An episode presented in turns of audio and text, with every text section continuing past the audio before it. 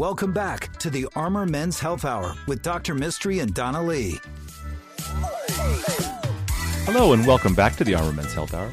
I'm Dr. Mistry, your host, men's health expert extraordinaire, here with my office manager, partner in crime, and right That's right. hand, Donna Lee. hmm You got so excited that you forgot the words there about how talented you are That's right. and all your titles. That's right. Superheroes. That's and- right. I'll tell you that I didn't think that being on the radio would uh, go to my head. I do like That when people has. tell me how good I sound. You do sound good, but it definitely has made your ego even bigger, which I, I- didn't think would happen. That's right. and when it comes to things around here, we love bigger. Um, you know, I love that you can say you're a surgeon, but I think you get a kick out of the radio. That you're a radio. That's right. That's right. That's right. My my wife also knows that when she needs to get a couple little credits into the bucket for herself, she'll also tell me, "Oh, I heard you on the radio. You sound really good." You know what else your wife said? That we need more Donna. That's right. the Thanks, listeners know. The listeners know it's a lie. There's never a time when There's- my wife is trying to make me feel better about myself. Well, I am a urologist, a board certified urologist. Mm-hmm. Uh, a urologist is, is a surgeon. That's how we train. Um, we train in a number of urologic conditions. This week alone, we're going to be taking care of bladder cancer, kidney cancer, prostate cancer, Mm. testis cancer, even penile and urethral cancer. This last week, even during this corona epidemic, pandemic, quarantine, Right. I diagnosed a basal cell carcinoma of the scrotum. Holy so moly. cancer makes up a big part of what we do. And then we deal with a lot of lifestyle issues. We deal with things like Peyronie's disease and BPH. We deal with irritative urinary complaints. We have uh, wonderful treatments that uh, we try to initiate that have multiple different facets. They include nutrition, biomechanics, supplements, uh, really changing your lifestyle. That's right. And then and then we deal with hormonal things. So we deal with testosterone, men's fertility. People, it's it's hard for me to believe there's even anything left in medicine to deal with after urology's done with you. Not that uh, we're bragging or anything. and then somebody will tell me they have a runny nose, and I go, I have, I have I no idea. I have talking no idea what, What to do with that that. Can you look in my ear, doctor? I'm like, uh, I could. I don't know what I'm looking at. I don't know what I'm looking at, but I can look in your ear. And we love your questions. It's what drives Mm-hmm. this show. We get a lot of questions that seem pretty standard fare. A lot of those questions could be answered by any one of the talks that we give on the the radio, podcast. on the podcast, and you can look it up. And uh, erectile dysfunction, um, BPH.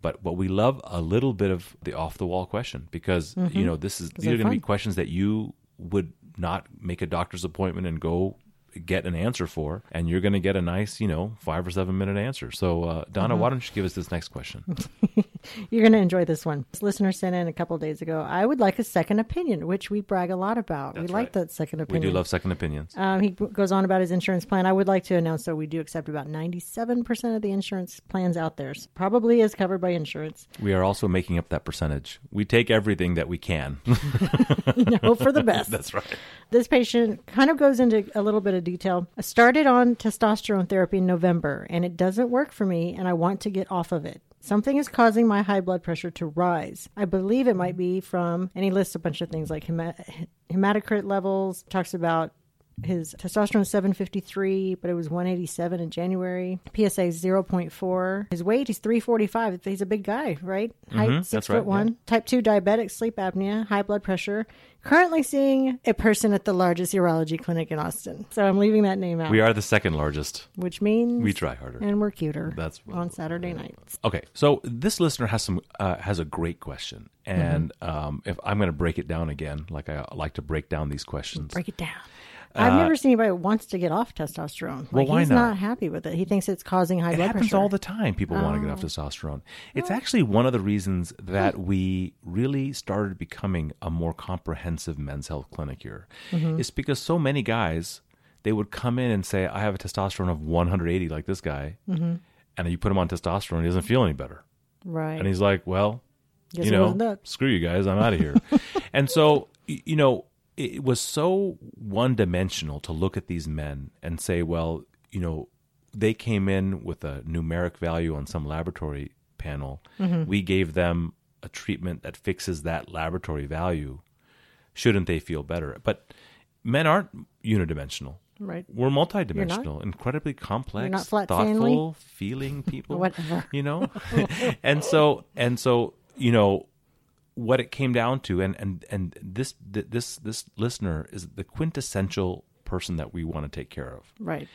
First of all, having sleep apnea puts you at risk for hypertension if it's mm-hmm. not properly treated. And the number of people that have sleep apnea that don't use their CPAP or don't use proper lot. treatment is a ton. That's why we offer oral dental appliance therapy as an alternative. Mm-hmm. 345 pounds, six foot one, BMI looks like it's over 42, puts you in the morbidly obese category. Losing weight is going to be a primary determinant of your testosterone as well as And your blood pressure. and and your and your diabetes and your sleep mm-hmm. apnea. Mm-hmm. So an aggressive program. And if you've heard the show, if you're at that level and somebody has not talked to you about weight loss surgery, then at least you should have heard the the you should have heard the conversation. Right. To think that, and I don't know, but I'm guessing you're probably on five, six, seven, eight medications. To go down to none or one or two is something that you should really consider as part of the program, and your testosterone level go up. The fact that testosterone may have led to an increase of your blood pressure is not necessarily surprising.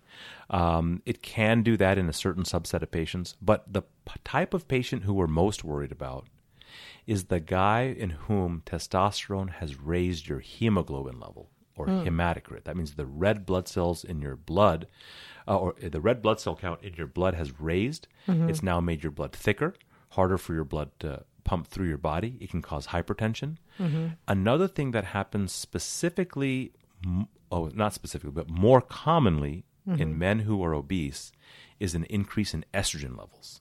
And so Oh. that testosterone that you're injecting or putting on by cream can be getting converted into estrogen. Oh, that's right. A lot of a lot of people out there don't even check the estrogen. Right. If you if you're going to a urologist, it's pretty clear that you probably are. But a lot of people out there are being treated for testosterone. They never even check an estrogen level, and if that level is high, it can lead to a whole host of issues uh, biologically that need to be addressed. So, uh, for sure, uh, as painful and obvious as it may sound, the weight loss is going to be a major component of, of, of fixing what's going on in terms of your whole body.